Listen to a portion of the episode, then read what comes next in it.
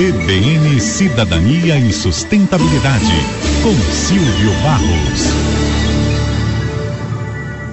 A Amazônia chama a atenção do mundo que cobra ações responsáveis dos brasileiros para protegê-la. E nós, por outro lado, esperamos que o resto do mundo ajude a financiar a proteção da floresta, que é tão importante para o equilíbrio climático do planeta inteiro. Ontem mesmo, o presidente Lula desafiava os europeus a participarem financeiramente da proteção da Amazônia. E foi buscando fontes de recursos para investir na proteção do meio ambiente que o governo do estado do Amazonas lançou nesse mês um edital para projetos de conservação da modalidade REDD, o RED, que significa redução de emissões por desmatamento e degradação florestal. Esses créditos serão realizados através das unidades de conservação do Estado.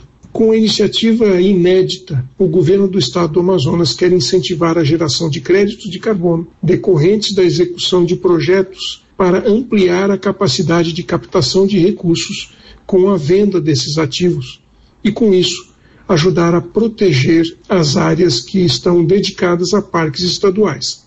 A meta é investir os recursos obtidos nessas operações nas próprias unidades de conservação e incrementar o Fundo Estadual de Mudanças Climáticas. Para submeter propostas ao edital, empresas ou instituições devem estar habilitadas pela Secretaria de Estado do Meio Ambiente como agentes executores de serviços ambientais, o que é feito por meio de uma chamada pública de habilitação. Os agentes poderão fazer a submissão de propostas para qualquer uma das 42 unidades de conservação do estado do Amazonas, desde que comprovem a sua capacidade para capturar ou reduzir emissões de gases de efeito estufa. Isto seguindo padrões internacionalmente reconhecidos que permitam a comercialização depois desses créditos. As unidades de conservação do Amazonas já acumulam alguma coisa em torno de 800 milhões de toneladas em créditos de carbono.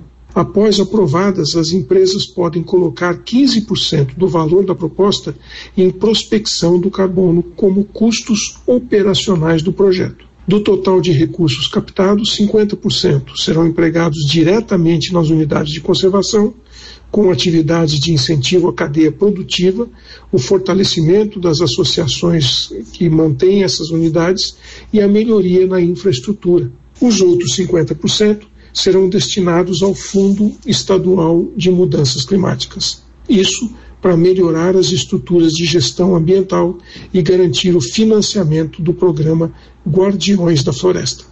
Então, o governo do Pará já fez alguma coisa, o Amazonas começa a fazer, parece que finalmente nossas florestas vão gerar créditos de carbono. Um abraço. Aqui é o Silvio Barros, para a CBN.